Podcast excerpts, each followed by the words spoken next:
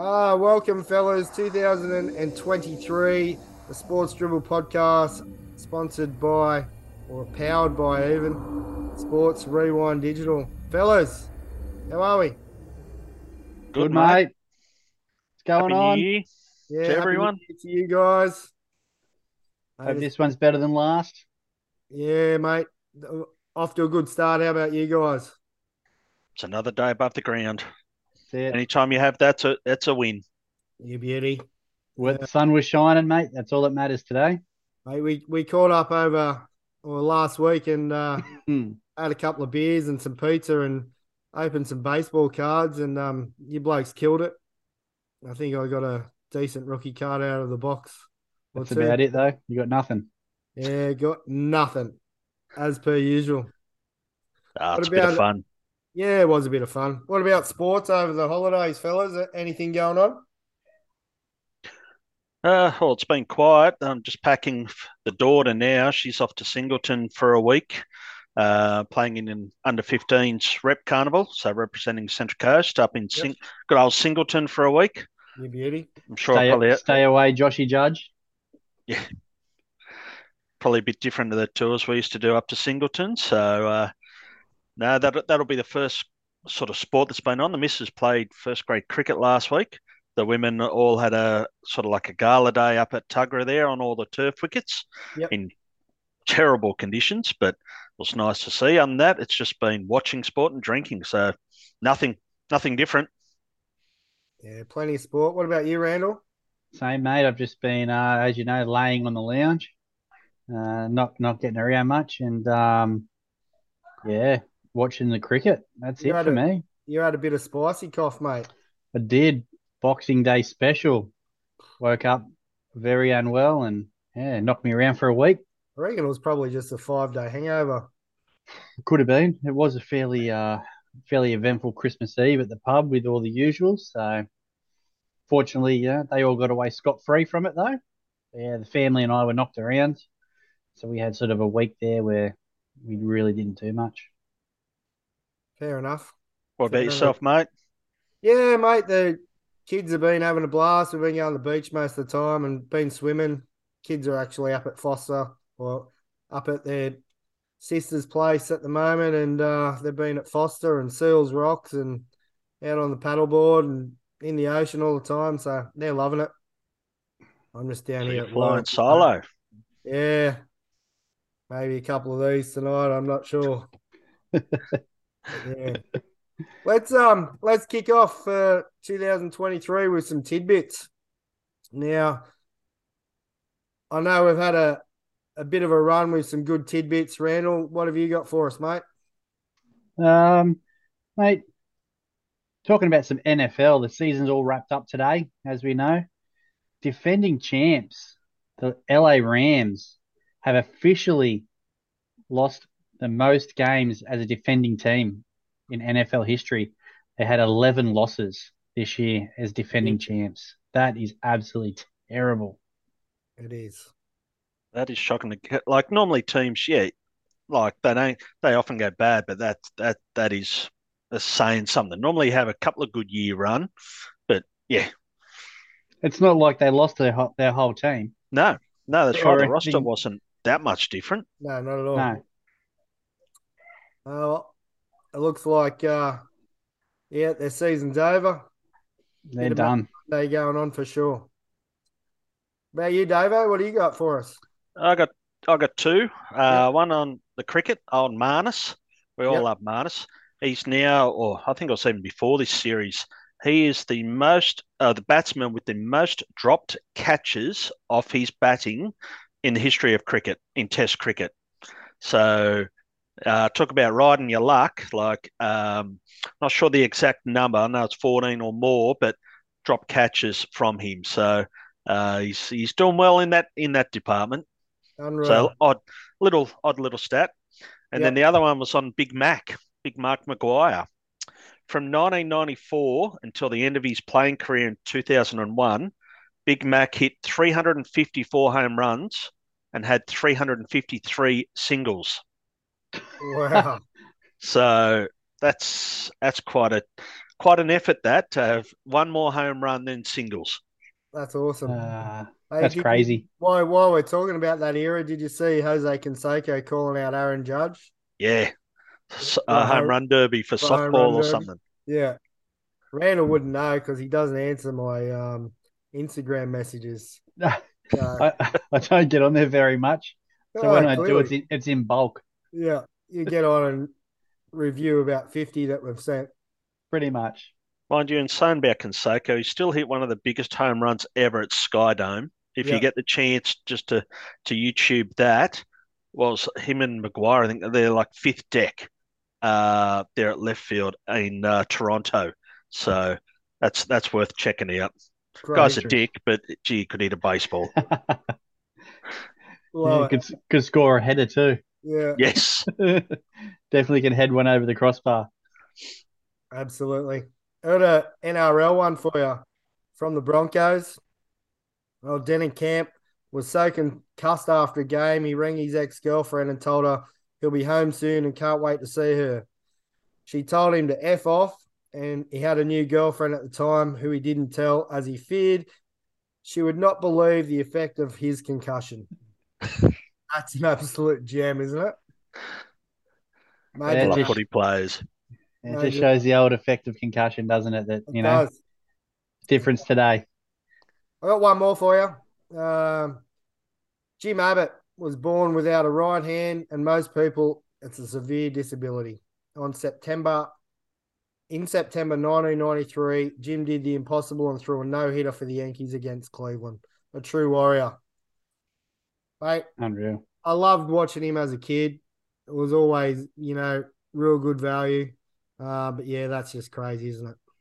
It was so good the way he used to be able to sort of just have the glove on his bad hand, throw the ball, then throw the glove back on. But somehow, as soon as the ball came back into his glove, he did this bloody trick or whatever. Next thing you know, ball's in this hand, he's throwing, and the glove's there. It's like had it down pat, and good on him. Like, he, and he had a good career too, and so and topped it off with that no hitter.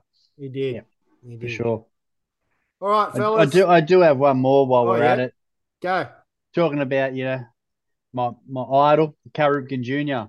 Never heard of him. As we all Who? know, he was he was called the Iron Man with his uh, consecutive game streak.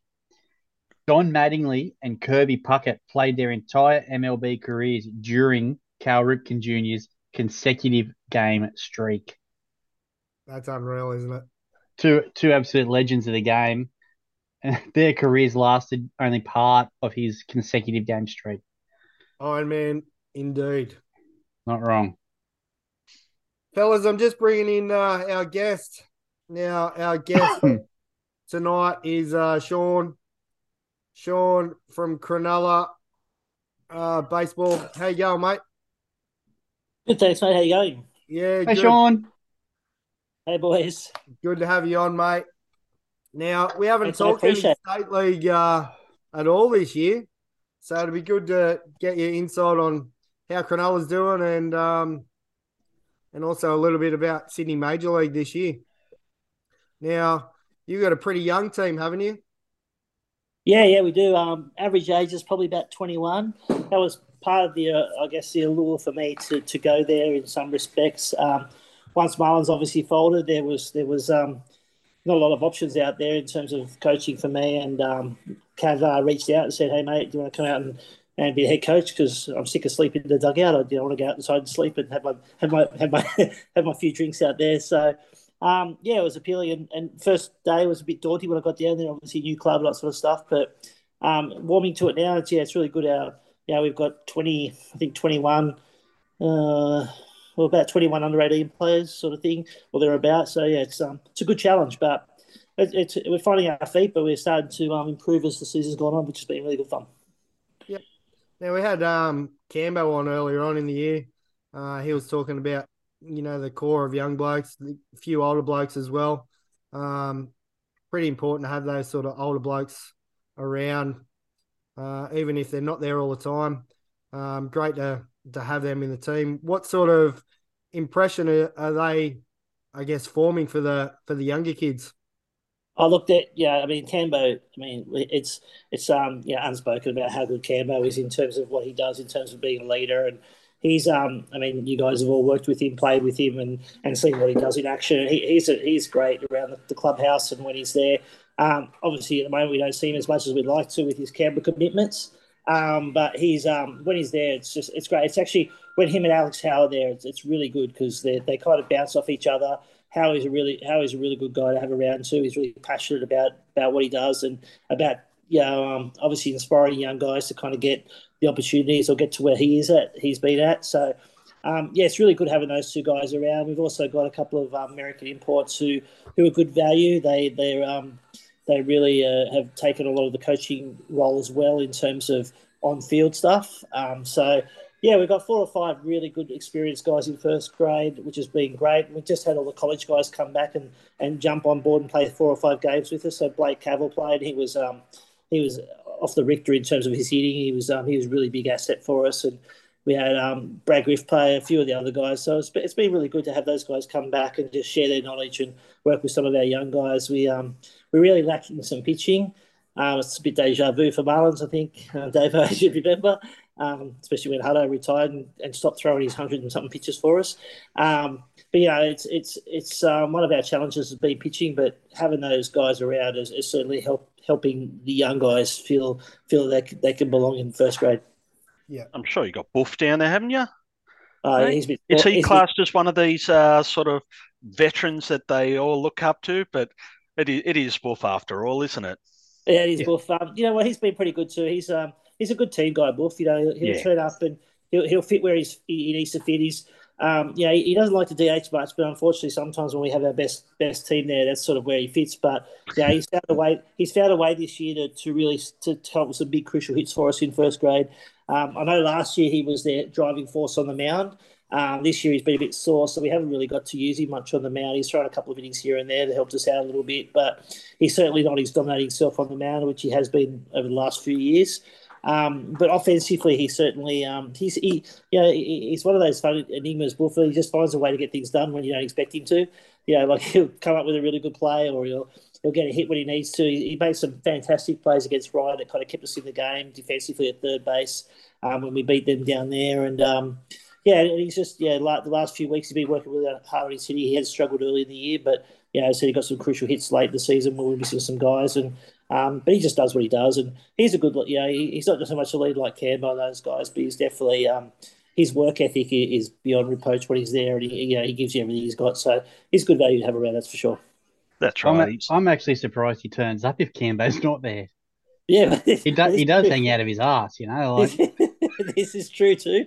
Yeah, that we did. I did question the first time Campbell wasn't there when the buff was going to come, but no, no, he's but been has, has Normo been turned up? Because if, if Normo turns up, then Buff will probably follow him too. So no, it's, no, one, it's no, one or the other.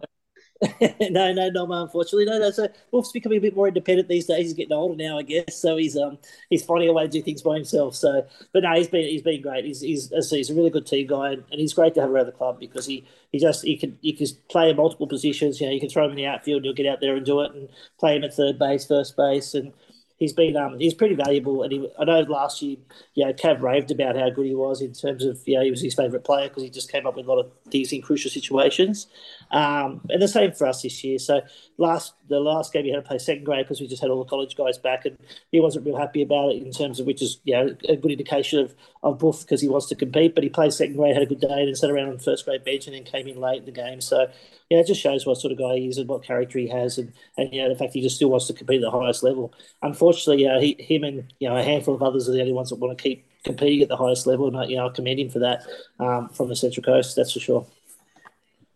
And how how is the standard uh, these days down there? It's like who who are the strong teams, who are the weak teams? Like as you say, we haven't talked much uh, Sydney Major League. So who's who's doing well, who's sort of got some work to do. Like we know what happened with Marlins, and that's probably another half hour, an hour if we have it. But um, who's who's looking the goods down there?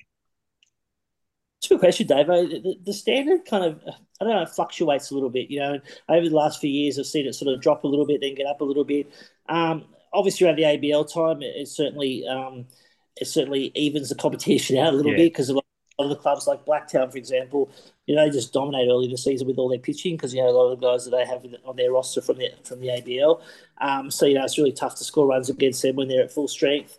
Um, but yeah, the ABL certainly I think dilutes the competition, the standard of the competition. And, and, honestly, to be honest with you, I think having you know four grades still dilutes the competition. I think there's just not enough players anymore to to sustain having four grades at each club if we really mm. want to talk about lifting the bar of the competition. And I've spoken to Pops and yeah, a few other guys from other clubs, and, and they sort of yeah kind of agree that yeah at some point we have to dilute the number of players if we really want to have the sustainable competition that we want that we should be having as, as a state league. You know, it should be should be the pinnacle. Um, unfortunately, sometimes like some games, yeah, some games this year have been really high class. You know, when we played Blacktown, you got um, Josh Geyer and Grattan, those guys rolling out, and then we had Howe and Campbell and, and all those guys rolling in. It's, it's great baseball. Um, but you know, there's you know we, we miss you know we miss Howie three or four games a year because he's working with the Fireys or you know Cambo's off with you know Canberra duty. So the the standard kind of just roller coasters a little bit. Um, I don't think it's probably as strong as it may have used to be consistently um, especially the lower grades. But first grade, yeah, first grade is still pretty competitive and still pretty good. Uh, at the moment, Macarthur is sort of um, shining at the moment in first grade, and um, it's kind of interesting. I didn't think they'd perform quite as well this year as they have in the past. You know, Jace retired, and um, I thought that might sort of just stagnate their, their progress a little bit. Mitchell also did a really good job down there this year, and they're yeah, they're still right up there, and like they they're not they're not later with a whole bunch of like ABL guys or anything like that, but they've got a bunch of young, real, really good young guys. They've got some good arms and they've got you know a little bit of hitting and they compete really well. You know, you just you just never um, you can never lay lay thinking you've beat them because they're always at you. Um, yep. We got them this Saturday night actually in a makeup game, and we're both we're both going to be struggling for numbers. I think so. It'll be interesting to see how we go with that game, and and um, yeah, we're we're vying. We're in the, the, the, mix for that fourth spot at the moment, so it's a big game against them this Saturday. So if we can get that, you know, we we give ourselves a shot still to kind of compete in those last few rounds to give ourselves a shot to make the top four. If we do that, I think we're going to be right in, especially with Wilco back on the mount for us and and all those boys back. But yeah, so um, Macarthur coming first. I think um, Baulko and Blacktown are kind of flip flopping between second and third. Um, and Ryde's always been the case with them. Always been the case. And Baulko's probably, I think Baulko's probably got the club that's probably the most. Um, yeah, but as a club, they're not probably as good as they've been in the last few years. Their second, third grade 18s, their 18s are undefeated. I think have lost one game, but their second third certainly aren't the powerhouse they've been in the past. But their first grade certainly is. They've got plenty of pitching. You know, they've got Oxspring and a few other guys, but they've got like really good hitting too. But yeah, so Blacktown, um, Borco, uh, Macarthur, and then Ryde, Ryde, Manly, and us are all kind of vying for those last, that last spot. I think Ryde's Ryde's kind of been a bit inconsistent, but they've found a way to, to find themselves in the top four. I think they're actually third at the moment. They won a few games late, and they've been one of those guys that's um, that, that, that benefits around this time too because they haven't lost as many guys to the to the national as as, as some of the other clubs. So, but yeah, it's sort of the same sort of clubs I guess are always around there, but yeah, Manly, Manly surprised. They, they they could be really good or really bad. We, we touched them up in one game and they touched us up in another one. Um, so it's sort of one of those. It's it's it's just depends on who's pitching on the day and, and who you've got. I mean, we we're rolled out a really young kid who's who's just yeah first year in, in grey, second year under eighteen, lefty from from Illawarra, who's who's done a really good job for us. But yeah, he's still learning the pitch, and so some days he's really good, and the next day he could be really bad. You know, so it depends on what you get with him, but look, overall, I think the standing's not bad, and it's certainly it's fun. It's it's it's fun to be around the first grade competition because you you just watching a lot of young kids. There's a lot more young kids playing first grade at the moment, just because of I think the ABL and, and, and college and all those sorts of things. So there's a lot of young guys running around. So yeah, it kind of it, it kind of is maybe not as strong, but also it's kind of good to see some of these young kids performing in, in, in that in that level. Yeah, you need that mix really. It's great to see young mm. kids come through, but yeah, throwing in the veteran head, and I suppose a lot just aren't around anymore, are they? No, that's one of the big things. They're, they, they are not around, and especially Cronulla. We were, talk, we were talking the other day. There's just some of the, and yeah, you would have played against some of those good guys in Cronulla when they were when they were at their peak, and we just don't even have those guys around. I, I spoke to um, actually ran into Jared Mangione the other day, and he's going to come down and help us out of training a little bit. He, you know, had a bit of a chat to him, so just having him around will be will be a good help. And yeah, just just trying to get some of those old. I spoke to Cav, just trying to get some of those old guys back and around the club and coming down to games and stuff, just to build that that you know that club atmosphere, I guess. And you know, as you and I don't know, Dave, when we had that at Marlins, it was great, but then we sort of lost that a lot with guys just stopped wanting to come back, and everyone sort of got busy and all those sorts of things. So Um, but having older heads is definitely important. Yeah, you can have all the young kids you like, but if you don't have those older heads to just, yeah, I guess pull them into line a little bit, and yep. also to to kind of nurture them a little bit when things are going bad, or you know, if if yeah, shit's about to hit the fan, they could just sort of slow the game down a little bit and just put it back into control. And yeah, it was funny kind of listening to Cambo and and and, and Blake Cavill the other day when we were playing. Would we um we up, we scored three or something against Greater Western, gave up an eight spot in the first. And I'm like, oh my god! And and they're all just hits. So hit up the middle, hit up the middle. So it weren't errors or anything. And then, but those guys just say, all right, boys, let's just keep keep working, keep tackling away. And you know, eventually we got it back and ended up winning, I think, you know, 10 9 or something like that. So it was a bit of a slugfest, but it was, um, you know, those guys, you don't need that. If you don't have, if you don't have those guys around that situation, the young guys just kind of, you know, lose the plot and the game's over. Yep. For sure. Now, with Marlins, mate, was that a bit of the case? The old head sort of went away and not many young uh, kids coming through. Um, was the numbers just the issue with the Marlins?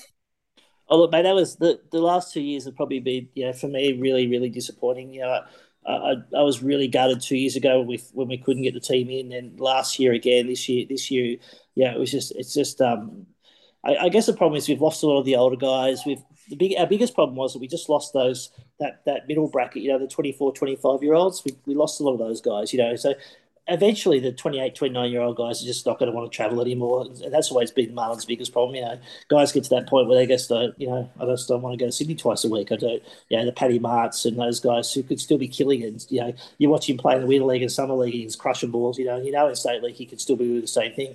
Yeah, even having those guys like Boss, who used to come down, you know, then he, yeah, he's got 25 kids now or whatever, and Mokes, you know what I mean? Like they just, they don't their family life's taken over and they don't they don't need to play state league anymore. It's not something that's passionate or meaningful for them anymore. So, but then we lost. I think we've got twelve or thirteen guys over playing college ball at the moment, um, and that's that's a big that's a big task. As soon as you have that many guys out, um, yeah. it really throws you in the in the picture, which is great. The fact that we've developed them all to get over there and want to be over there and do that, but you know, the flip side, just really killed us in terms of our numbers. Um, COVID really, I think COVID was one of the big killers because, uh, especially for the Newcastle guys, for some reason, like you know the Reeveses and those guys who were who were doing pretty good in first grade and, and really starting to shine after you know come back from university over in the states and stuff, and then we had COVID. All of a sudden, they're like, oh, you know what? We've got better things to do with our Saturdays and Sundays, and and you know, I think I think so. That was I think COVID was a really big.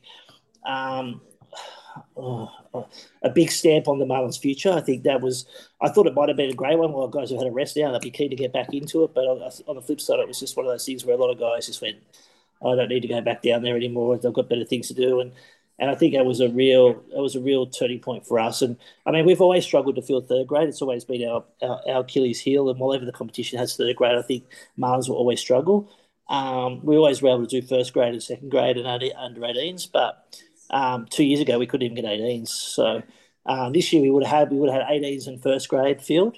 Um, we would have been close in second grade, but we just we weren't even close in third grade. We just and, and I don't blame guys. Guys, guys are you know they can play they can play on the local league and play first grade at a pretty decent level in the local league. Um, you know, for the same for cheaper costs than playing third grade, you know, and travel the countryside. So like I can get why we just have the third grade, but um, it's disappointing because I just for me, and, and I'm sure Dave I could have just Marlins gives kids a vision to where they want to go, whether it's from Central Coast or Newcastle. It gave it gave opportunities for kids to come and go. I want to play there one day. Um, unfortunately, I don't think we'll have that now for a few years. And our and our player pool with Newcastle and Central Coast now juniors is just dying.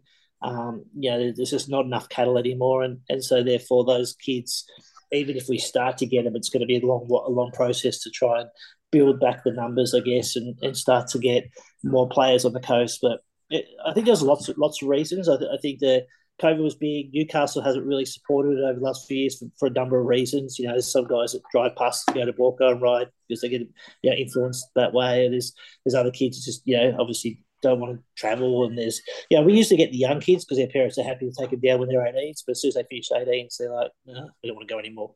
Yeah, so um, and Central Coast just don't have the player pool. We used to be able to supplement, yeah, a fair chunk of it from Central Coast players, but yeah, the last couple of years we just don't have those numbers anymore either. So, um, yeah, I was really devastated. I know a lot of the other guys were. I know Cambo was. I know Buff was. I know um, the kids, yeah, Tristan and Kai, who were both playing for Manly. They were both you know, the, the guys who who want to play first grade didn't want to travel. You know, we all want to play on the coast. It's easier for training, easier for playing. Um, but unfortunately, it just yeah, we just couldn't get enough numbers. So it, it was a really really sad day for me because yeah, I worked really hard to try and keep keep the Marlins brand alive and stuff for the, for the young kids coming through, but also just for the guys who were there as well. Um, yeah, we just I, I don't know what the I didn't know what the answer was. You know, I don't know how we could find enough players, and, and you know, we, we reached out, we spoke to a lot of people, we tried to get more people involved, we tried to get you know um, a few guys from Newcastle involved, you know, come down and you know help out, maybe coach stuff and and and be involved. But yeah, we just couldn't get the commitment from enough guys to make it viable, so had to withdraw, unfortunately. And we really were like Marlins. Really is one of those clubs that if they got rid of third grade I think wouldn't be an issue. It's like if you had them all 18s, twos, and ones, you could probably find the numbers to do that. And uh, and I was chatting with Ando uh, about it, and he was saying just sort of how you put that to you put that to the league and all that, and they just really just didn't want a bar of it, and they weren't too like helpful in a way to try and sort of accommodate to say, hey, we can do this, but yeah. we can't do the threes as well, and what Ando was saying, they just really didn't want to listen. No, that's exactly right. Ando, Ando wrote a letter because he, he sort of he, he sort of reached out and said, "How can I support?" Because he didn't want to see it die either. Mm. Yeah, he um yeah he had a passion for it. Yeah, so did Paul and and and obviously yourself. And there's lots of guys who who, who had had a passion for Marlins and, and, and were a valuable asset to Marlins and and you know and Hutto's obviously uh, played for Marlins as well. So there's and there's lots of guys at Newcastle you know that didn't really want to see it fall, but I think um, in the just in the big picture, we just can't we just can't get third grade, and, the league, you know, it's kind of a bit hypocritical because at the moment, you know, um, Mark Marino is all about trying to build juniors and on the and, and, country areas and and kind of saying, you know, we've got to support country baseball and stuff like this. But then when we reached out and said, all right, from a state league perspective, we need to keep Marlins in because it's a country area. We need to keep you know this this avenue open. He was pretty much didn't want to really care about it and know about it. So it's kind of uh, yeah, was, they were quick to make decisions to go, and the, and and the state league, it's just too hard for them because they're like, oh well, what do we do with the other team? It's it they they um they don't see big picture, they see club centric, and unfortunately, that's that's where the Marlins we just we're never going to have enough for third grade. It's just well, we just don't have enough numbers. But we always would have a we'd have a pretty competitive first, second, and eighteens if if the league ever goes that way. So mm. I think that way, if that ever happens, I think Marlins might be able to see the light of day again. But whatever, whatever we need four grades, I just I just don't I don't see it happening, unfortunately. Very cool. How about uh, for Cronulla, mate? How are your under 18s? How are they travelling this year? Uh, yeah, we're doing we're doing good. We got uh, Jaden. Jaden's coaching him, so he's it's his first year sort of really coaching that level, and he's got one of the imports coaching with him, and so I have to kind of sit there and keep him, you know, keep him on track. He's a bit, yeah, a bit like Cav sometimes, you know, where he just, the, yeah, it, it's just that passion, you know. He, he, I think he's still a player sometimes when he's coaching, so yeah, things go wrong and you know, everything just goes. And I think I was a bit like that when I first started coaching. You know, you you, you play on emotion a little bit, so yeah, I've got to kind of just keep trying to really win a little bit during game time. But yeah, we're doing really well. We're um currently in second or third, I think, and it's um it's pretty tight though. The competition in ADs is really tight this year. Baulko and Baulko and probably the two best teams in terms of overall um overall numbers and who they've got. Um, and then I think that after that, it's a pretty good mix like Macarthur, Manly, us. Um, they're there's um, even Greater Western. We only beat them by one the other day. Like they're they they've got some really good young kids in their in their lineup this year. They've really improved this year. So it's a it's a pretty tight competition. Like it could Canterbury even we played Canterbury the other day and beat them by one. They're they're sort of they're coming second last or something. And Macarthur we only beat by one. They're coming last. You know, and they've got four state and two Australian players in their team. So it's pretty tight. Like it could get like there's five games to go. So still it could go anyway. You know, we've just got to try and we're going to try win, I think, three more to secure ourselves in the top four. And then after that, I think it's going to be, um, I think the final series will be really good, actually. The 18's competition, there's got some really good talented kids in there this year. Awesome. How about uh, your Wednesday nights, mate? Have you got a Wednesday night uh, low arm specialist in your Cronulla team? You no, mate. Do you, do you want to run again? Do you, want, do you want to run again, mate? I've got, we, we, need some pictures. You might be actually might be a bit late to register, but if you get your bullpens in, mate, I'll, I'll get you next year. Um, we, no, we actually the moment we're really struggling. We've yeah, we've had to unearth a few kids actually this year. We've got a couple of guys who have just come out of ADs the last few years, and Um, the Parker brothers, they they've done a really good job for us coming out of the pen, and you know they, have been like surprisingly, you know, for me, my surprise packet. Like they've just been really reliable. Um, they just compete, they find a way, and, yeah, they, are not overpowering. They're not. They haven't got great stuff, but they compete and they, they get on the mound. And they just get after it. And, um, they've sort of kept us in a lot of games without without very light pitching staff. You know, uh, one of our imports was supposed to come out and and um, our, our centre fielder Mikey, who's who's who's a really good player. He he was supposed to be kind of a pitcher as well, but he's he's only really thrown a couple of years because his arm's been a bit sore and he's been a bit you know, a bit skeptical about pitching a little bit. So uh, we've really scuffled in terms of who we use on the mound. In our midweeks, we've used a few of our 18s, other 18s kids, and you know, we've scrapped around with a few guys here and there. But that's probably we haven't really had that guy. And you know, I was hoping on Brook being some, you know, getting some of those innings in, but as I said, he's been injured and stuff. So, and Alex Brooks, who was our other guy who we thought was going to be our one of our guys, he's um he's pulled up sore too. So. Uh, we've had Wilco a few for a few midweek starts, so he sort of gives us away, gave one or two innings, and then yeah, obviously get is um, that's it for him because of the ABL. So yeah, we really have struggled Wednesday nights, but we um yeah, so we, there's it's, it's given up other guys opportunities. And it's really good to see some of the progress of some of these guys who aren't really pitchers, but have, have jumped on the mound and, and got it done for us. It's always good to have those juniors able to throw a few innings and I guess bleed them into first grade as well. It's it's always a great opportunity for them on a Wednesday night.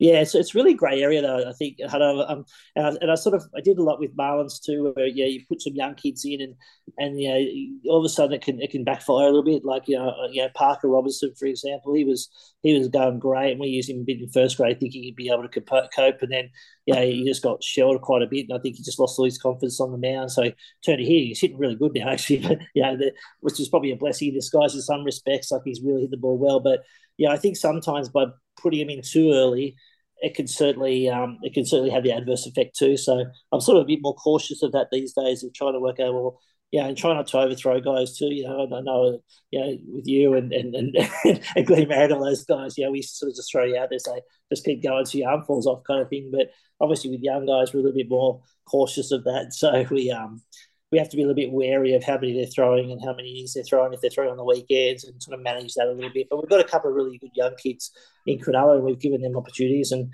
sometimes they've been good, sometimes they've been bad, but you know, it's all that learning curve. And I think, you know, so for me, I'm just trying to monitor not making them, you know, feel too much about the fact that they're getting shelled every week or it's just a learning curve, but also try to get them to get some games in ADs too so they can feel confident about the fact that they can compete with their own age group and stuff like that too we've got a young 16 year old who, who's been pretty good for us, but same thing, you know, he's still learning how to pitch and and and, and dealing with the failures and all this stuff because kids don't like to fail very often; they're not used to it. So when they do, it's, it's a big eye opener for them. So I think that's probably the thing that I, I guess I'm sort of learning still as a head coach is how to actually manage that. The, the given the blood, make sure we've got enough pitching to compete, but also trying to be wary of allowing the kids to grow at the right time and not push them into something that they that could could, uh, I guess, affect their overall well-being and, and health as a pitcher. Need the slow veterans there, mate. So I don't know, you might be a chance. Uh, Worked well for Ando, like Ando, Ando just just lobbing him in there under the lights just to mix him up a bit. I did. I did to come back last year for Marlins, but he still he just wouldn't do it. I'm like, I think it would take he takes it would take him. You know, you know, you have his plan for six months prior to pitching again. I think he probably needs at least three years now to get himself back and ready. It might uh, affect his golf too much. Yeah, that's right. So. Um, I did try and beg brother the other day, try to get him back for Marlins too, and he was tempted till he got hurt. So, yeah, you know, we, we just, um, I think, I think we've just there's not a lot of pitching in, this, in in the country at the moment, you know, compared to what we used to have. So I think you know that trying to find some guys, and especially if you've got some decent ones, you definitely want to look after them. For sure. Hutto, you're a chance. Mate, I don't reckon I can make the plate anymore. yeah, that, that might have been a bit my fault, Hutto. I'm sorry about that. Maybe it's a triathlon uh, either before or after the games. Oh, yeah, that, that was um, that's actually one of my greatest memories, Hutto. I think um, and I think we've talked about this before, but I remember we were, we were at um, we were playing at um, uh, where was it? It was it was an Auburn game. We were playing at uh, Fairfield. We played yep. at Fairfield, and um, and Hutto Hutto was running late. And I'm like, where, where is he? Yeah, what, what's going on? With, he's got a pitch in like half an hour.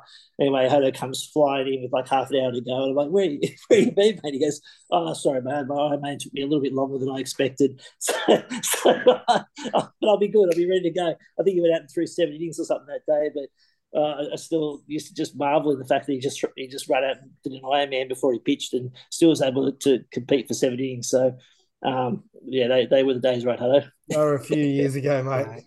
the, the dream is still alive, Hutto. The Oh, dream's yeah. still alive, mate. Joey Yeah. Mitch, Joey Mitchell's taken up your uh, mantle actually.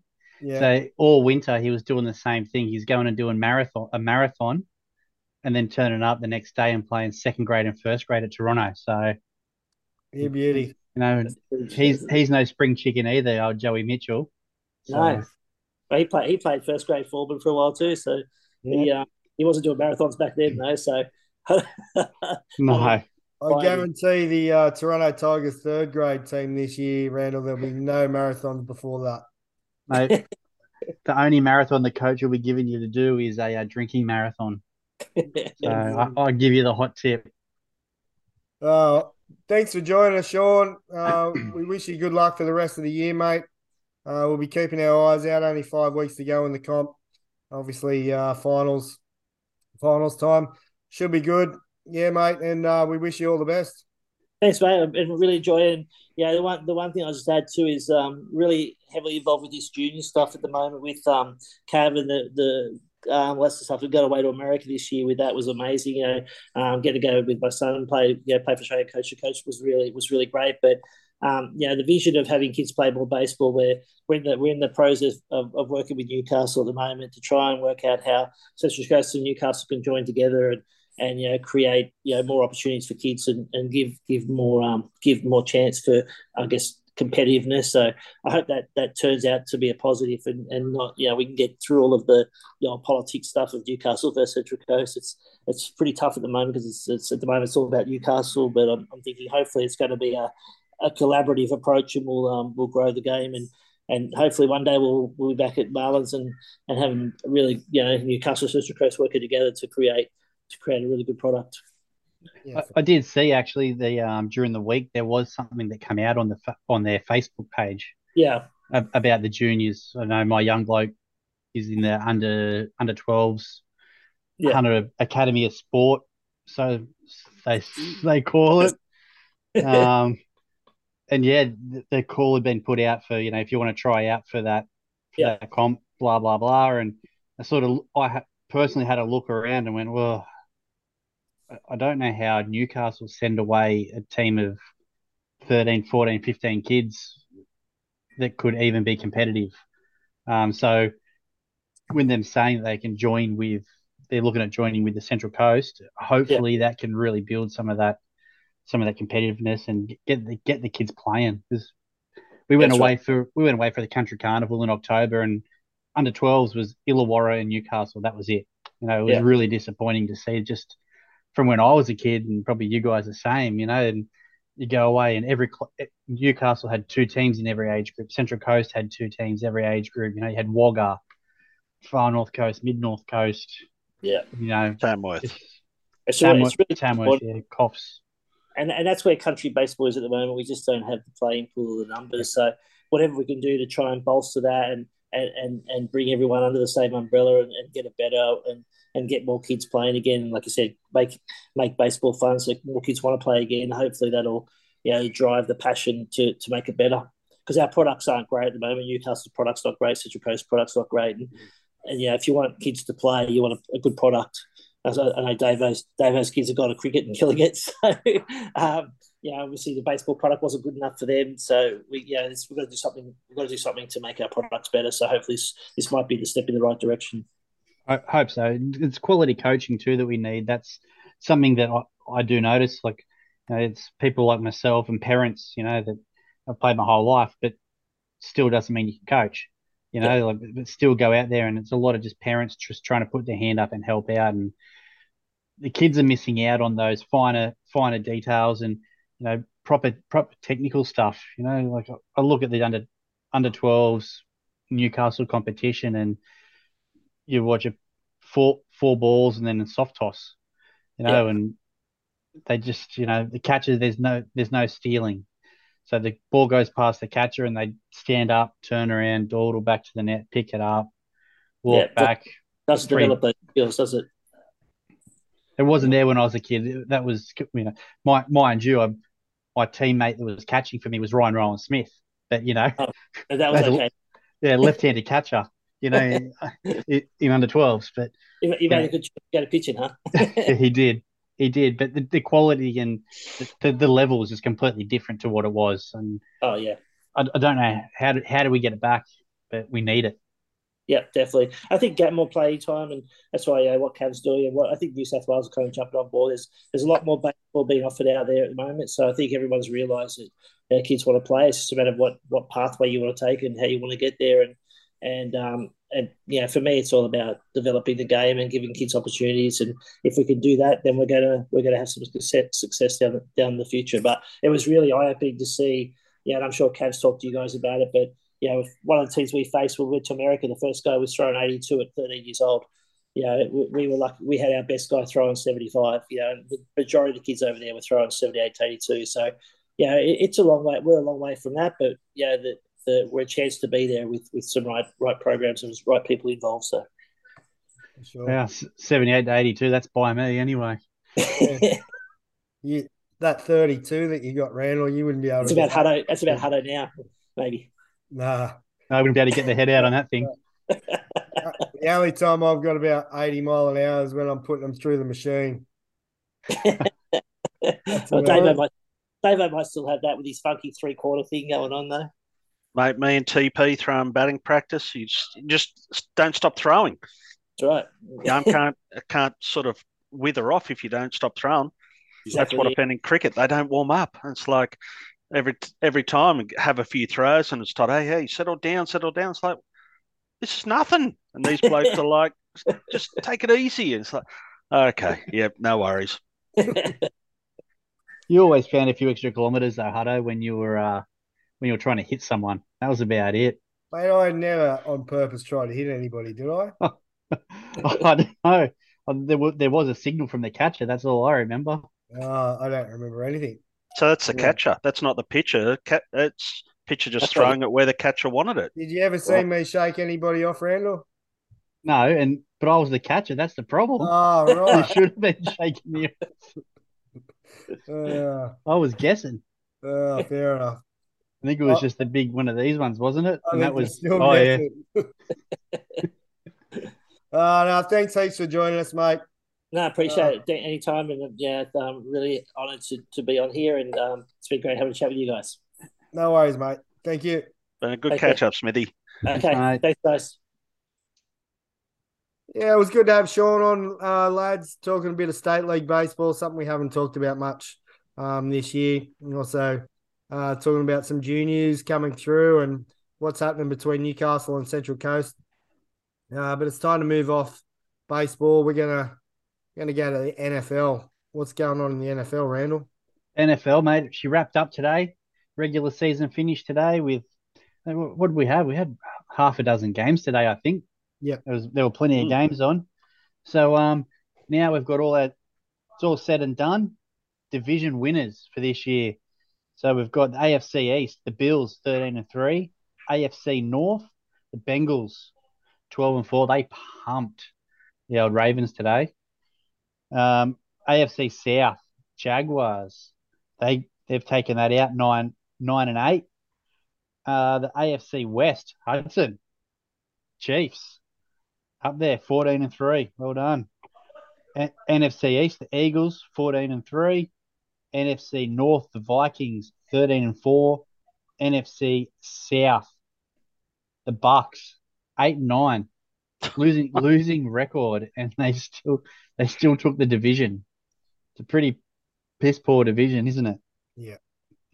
And the NFC West, the 49ers, 13 and 4. So this week we've got our wild card wild card games. Sunday we've got the Seahawks versus the 49ers. Who do you like? 49ers. 49ers. 49ers? Yep. I think that's unanimous. And then we've also got the Chargers and the Jags. Who do you like? Jags. Yeah, no, I'll go the Chargers. It, Jags are getting there, but I think the Chargers. Yep, I'm going the Jags as well. Chargers were ten and seven to finish the season. Jags were nine and eight. Uh, Monday, Dolphins versus the Bills. I think that's going to be a pretty good game, but I think the Bills will run away with it. Yeah, I think so too. Bills. Bills. Uh, the Giants versus the Vikings. So, hands down, I think Vikings. Yeah, Vikings Yep. for me. Vikings. Giants haven't really impressed me late in They've the season. Died No. in the ass the last four weeks. Yep. Um, the rematch from this week: Ravens versus the Bengals. I don't want to hear what you have to Ooh. say. Mate, I, I, I reckon, think I reckon the Ravens will lead in the first three quarters and then they'll get beat. Mate.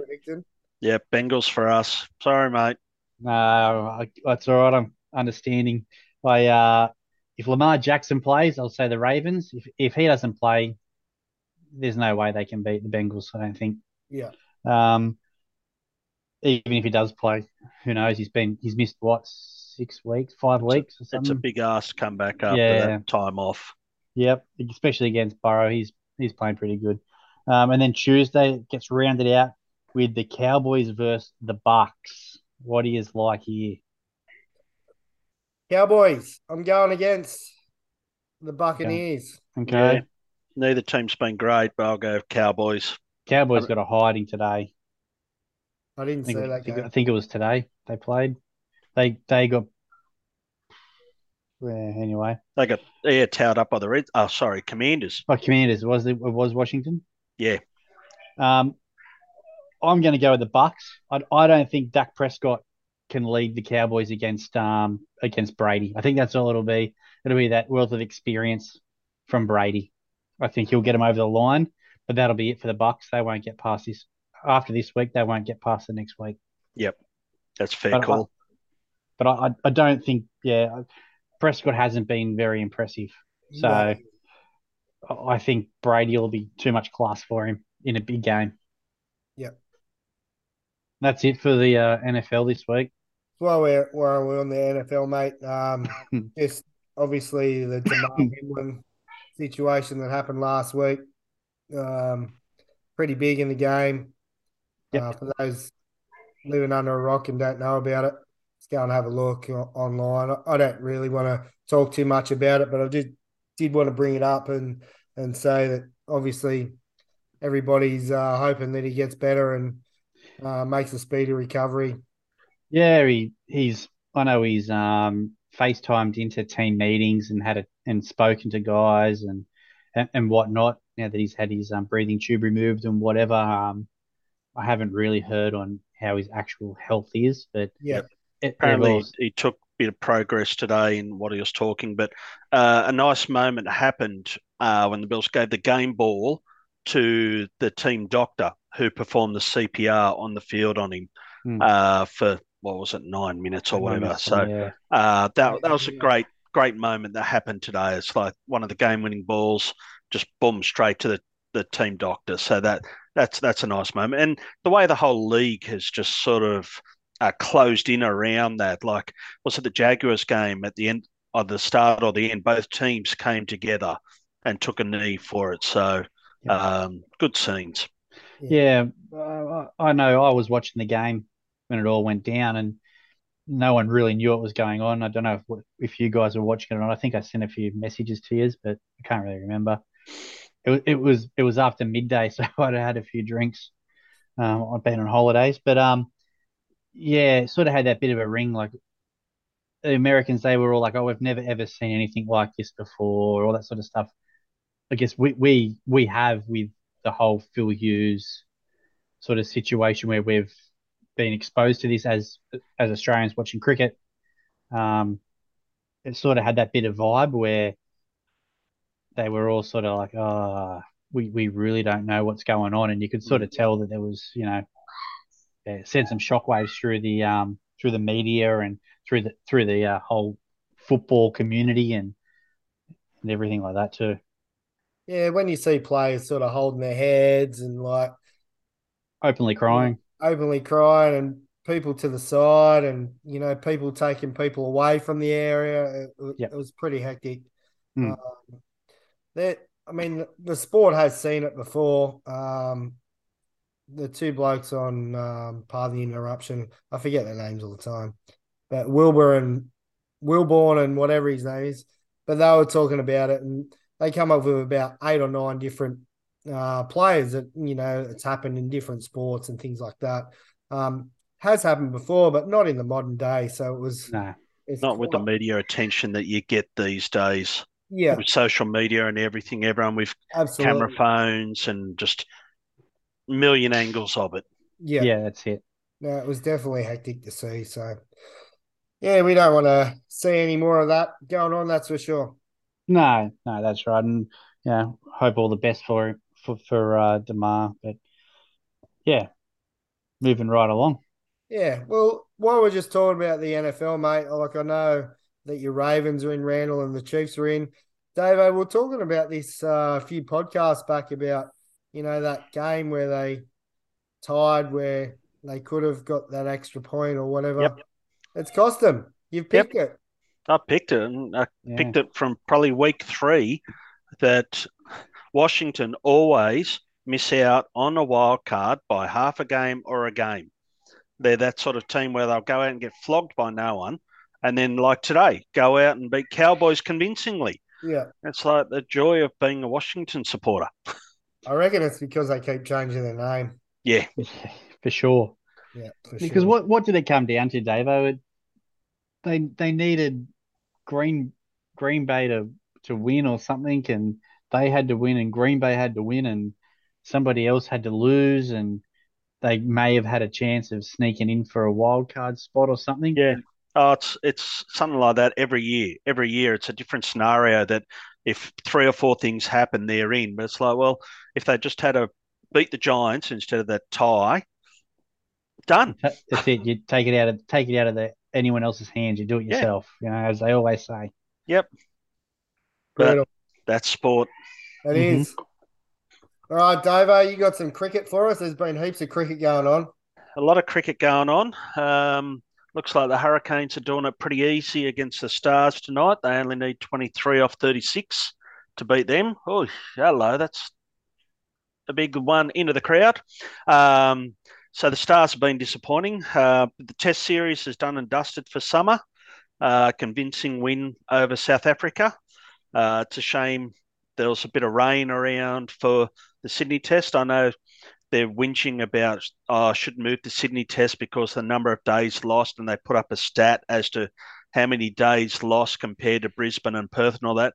Compare how many games have been played at Sydney to those other ones, and I'm sure the ratios work out quite even. So yeah. I hope they keep it as it is. But uh, it was a good series. Um, South Africa did well to hold on that last day. Um, so I think it showed we're still lacking another spinner. Uh, poor old Agar, he just wasn't up to it. But Travis Head, he he stood up well. Labuschagne's always going to say he should be the number two spinner. Probably says he should be the number one spinner. Uh, but I was surprised Warner got player of the series. Uh, fair enough, he had two. He got the two hundred, but that was it. To me, I, I probably would have given it to Khawaja or uh, Travis Head, but yep. we're not the selectors or the people that choose that. We're just the dribblers here on a, a weeknight. But uh, just a good dominant display. So now some test stars come back to the Big Bash. Uh, some have a rest. So uh, the women, the women play Pakistan. They've got a couple of one-day games coming up. Uh, so we'll have Big Bash women's, and then we head off to um, India for our next test series, which will be a a real sort of test in a way for where we're at uh, for that. But looking forward to some of the test stars coming back for the Big Bash. Yep. Uh, Scorchers are out in front as usual. Uh, they're not really got many test players coming back, but the Sixers are coming second. They get um, Steve Smith and Nathan Lyon back. So Lyon and uh, Murphy working together with Socky, that that'll work out pretty well for them. But I think Adelaide's a team to watch out for. They're playing pretty good cricket at the moment, and to get back Alex Carey and Travis Head uh, could be the the two players that send them to the top. So uh, the Thunder, Randall's team, mate, they get bowled out for fifteen. and now they're now they're coming third, I think. Yeah, the loss the loss last night dropped them back to third. Yep, and they've got Warner and uh, Uzi back for them. Actually, actually, I was having a look today. Usman is actually going to Brisbane. He's gone to Brisbane. Yes, so him and Marnus and Matt Renshaw are all back for for Brisbane. Okay, Um, they need the help. I don't I don't know if it'll help them that much. Um, but yeah, so Thunder they've been playing all right. They didn't last night in the Sydney Smash. Good to see the Sixers get up. Um, so, but it's been a pretty good even comp. I'm disappointed with Melbourne. Like normally they they go pretty well. They've always been up there, but the Renegades are in fourth or something, aren't they? Or third? Yep. They're, Yep. up there as well. So the Renegades Renegades, are up are there. going okay.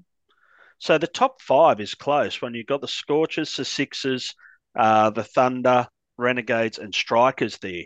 Um, and then Hurricanes can turn it on like they have tonight. So it should make for an interesting last last few games. Yeah, it, I had a bit of a look, Dave, though, at um, you know, these players that are coming back in.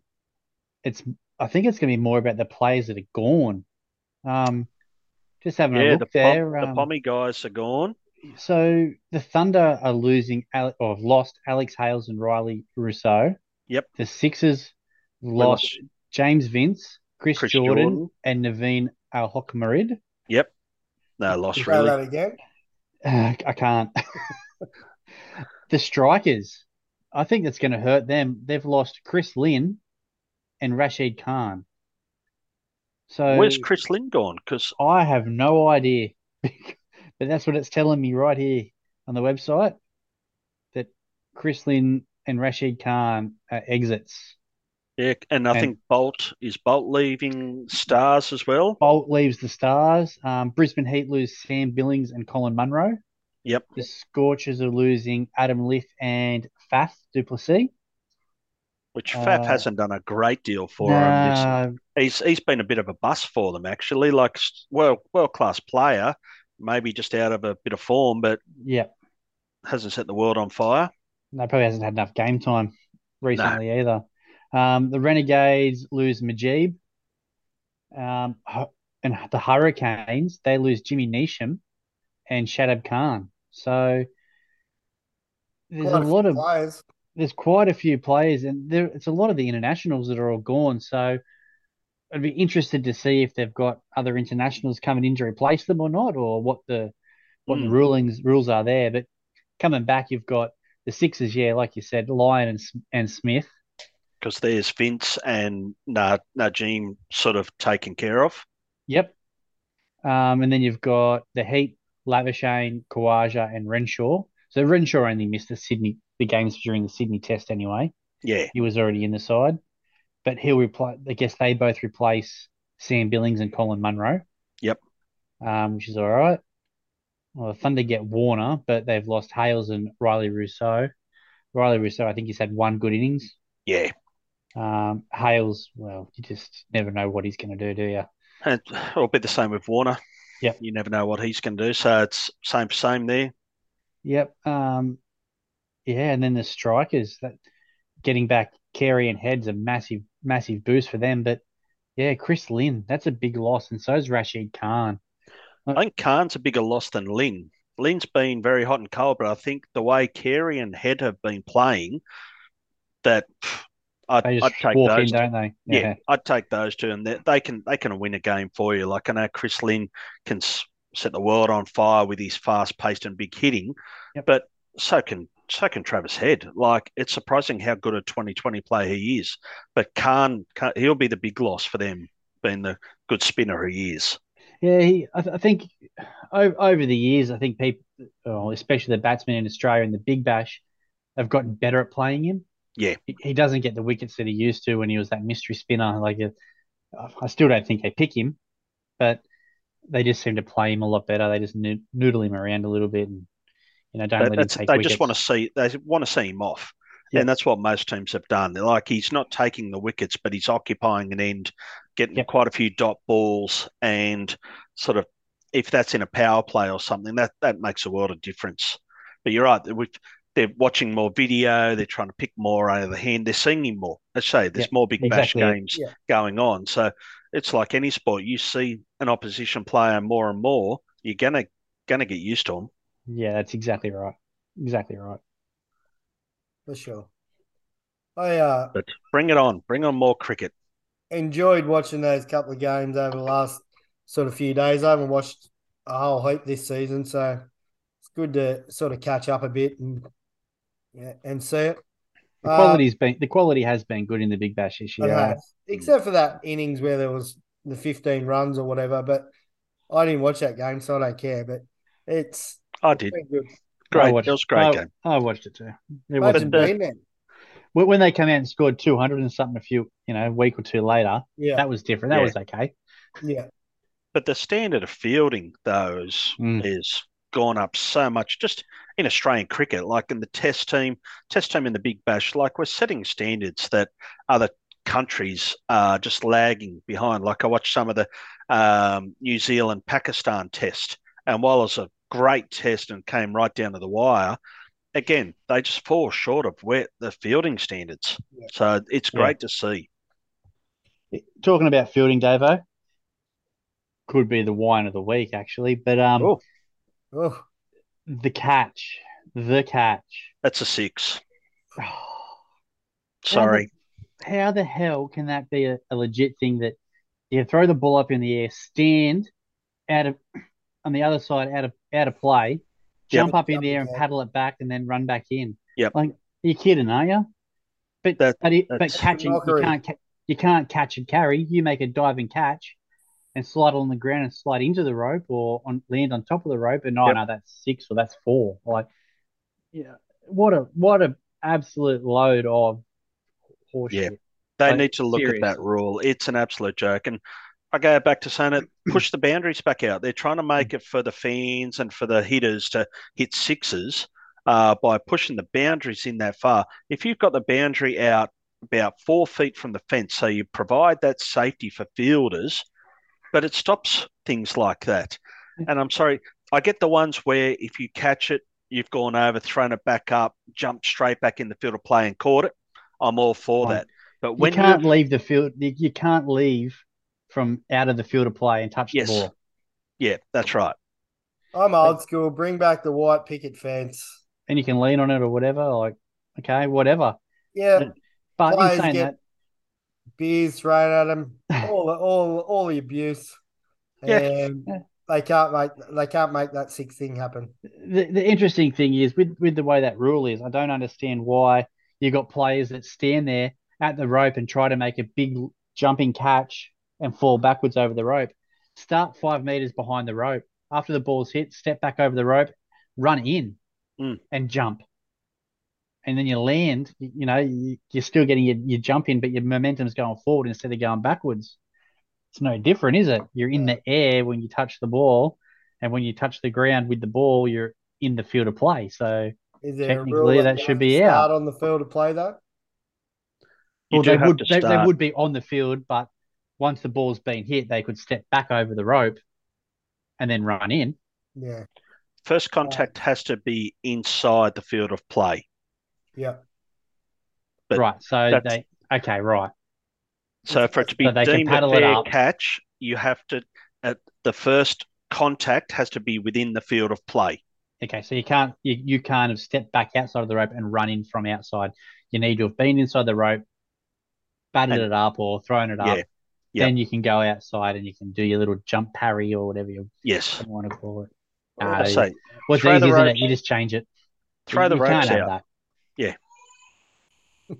Can't have it. It Right, just That, that could, that me could be a whole eh? episode. That could be a whole episode itself. let's Ah. leave the cricket there because that that that was brutal. Watching that, Oh, was- mate, it was, and it, It's a it just mockery. it, it just pissed me off. Just, uh, just sitting there watching, going, that that is not that is not out. Yeah. Like, but it was. but it was. Yeah. right, ABL. I'm just going to go with the standings. Uh, we've been we're, we're running out of time, I think, fellas. Big shout out to Big Boss, 300th game on the weekend. Congratulations, mate. Uh, massive. Well, bossy, Uh, Adelaide Giants are 20 and 12. The Heat are 18 and 14. Melbourne Aces behind them, uh, tied with Geelong Korea with 12 and 19. On the other division, the Northeast Division, the Brisbane Bandits are 25 and 7. They are way out in front. They've clinched. They're already. They they've Yeah. clinched their Yeah. playoff spot. They're that Yeah. far in front. Yeah, smashed it. Now, this is a, a good battle. Auckland and Canberra are 14 and 16. So, obviously, we've got a few friends that are playing with Canberra. Uh, Canberra. So, good luck to them. But uh, I think the Auckland are going to do them over. Uh, They got washed out against each other over the weekend, didn't they? They only got one or they only got two games in. two games, I think they got out in. of four. Yeah. Mind you, Canberra have got the Blue Sox coming up, I think. So, Yeah. Well, they've got them last round, definitely. what what is it? Two weeks left, I think. I think so. Yeah. Going into round weeks. nine. So, I think there's 10 Yeah. rounds. Yeah. Um, yeah, and Blue Sox are ten and twenty two, so they're not they're not going to be able to make it. Um, yeah, I, I only watched a little bit over the weekend. Uh, I watched a good game with um Canberra, and where they won three two. It was a quality game. Um, do you guys see any any of the baseball? I was watching cricket, mate. Yeah. Sorry. Well, Same I was, thing. I was watching the rain. Sorry. Yeah, fair call. uh, the only other couple of things I want to bring up before we go. I know we're running out of time. Aussie Open's coming up. Starts I think next Monday. The qualifier series is on right now. Um, so that'll be that'll be good for the tennis fans. It's always good to watch the Aussie Open. I'll always flick it on at night. Maybe we're gonna have to have two TVs running, bit of cricket, bit of tennis. But um, you, you fellas follow the tennis when it's on for the Aussie Open. Yeah, I watch it every so often. It, it, like you say, it's on, so it's it's good to watch. It's prime time like at night. Yeah. You just flick it on depending on who's playing, and Yeah, Same, same. It's just whatever's on's on. Yeah. You know, you know, if there's if there's an Aussie playing, I'll generally flick it on and keep track. But you know, bit bit like the World Cup for me, I just sort of throw it on. So Watch it's the something. So there's something on. Watch the final. Yeah. Yeah. Uh, I watch Yeah. a little bit. The only other one I want to bring up, guys, is uh, Carlos Correa. Is he going to be a Met? What's he doing? back to the I don't Twins. I don't know. I, I, I don't know if he is. Is he? They keep they keep saying like talks are breaking down. Yeah, so two days ago they said the talks are breaking down. Uh, when was it? July? Uh, sorry, January sixth. Mets reportedly consider walking away from Correa, and then January eighth. Mets still most likely landing spot for Correa. So there's still talks, uh, and things going on. It is crazy. So first of all, with the Giants, when he they walked, the Giants walked away from him you know, everyone's gone into a frenzy saying, oh, it's unheard of. Now with the Mets, I don't know. What's your thoughts? Is he going to end up at the Mets? I don't know. I- I guess we just don't know what what's going on, do you? Really, like what's happening behind the scenes? That that there seems to be some sort of stalemate between them for some reason, and it keeps coming up. Oh, they're not happy with the information they're being provided about, you know, his medical records and Yeah. this and that. So who knows? I think What- he will, but it will only be maybe seven to eight years and quite a bit less money. Yeah. I think there might be some clauses around him actually playing in the later years as well. And Yeah. yeah.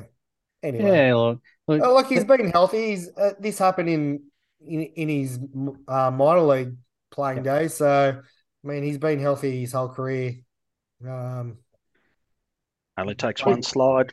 It, it Yeah. does, but if he's if he's if he's confident that there's not a problem, and they're worried so much, why why not just put the clause in there saying that if there is an injury sustained, it, you know, regarding whatever had happened, whatever these previous existing injury was, then there should be an opt-out clause for the for the for the club. Yeah. You know, if it's you know, if it's not that big of a deal, then he should be able to happily sign a piece of paper and say, "Yep, part of my contract will be if if that existing injury Mm. causes long term damage or you know the inability for me inability for me to fulfill my contract and play, then my contract's forfeit. Yeah, That's that could be the wording they're they're working on at the moment. yeah, I'd say so. All right, fellas, have a good week, and uh, we'll catch up at some stage next week. Yeah. Shout out to those guys from the under 16s and under 18s, Australian youth champs for baseball, Blacktown this weekend. Go well, guys. All the guys from Newcastle, Central Coast that we've talked about, especially our Toronto Tiger, Benny Frost, mate. Go well. On you, Benny. Um, yeah, so good luck to those guys over the coming eight days, I think it is. Oh, that's awesome. Uh, good luck, guys, and uh, and good luck to your young ones, Davo, heading up to Singleton. Thingo. Yeah, good luck, Hopefully Central Coast. 400 degrees. Uh, 31, 32. So that's Beautiful. quite quite nice for Singleton. I should be home every Arvo, Davo, if you need to stop in for a beer on your way back home, mate. No, the missus and Ella they're staying up there for the three nights. So, but I'll travel up Thursday night and then watch the watch the last day. So, hopefully, should be some good cricket. Beautiful. So is that Friday, is it? Yeah, Oh, mate, I work from home on a Friday, so whatever time you're heading past, the beers are on. sounds good. All right, It's, on, it's right. It's right on the way. So It is. It is. All right. No worries. Have a good week. We'll talk to you Uh, soon. all right, catch All you guys. See you, fellas.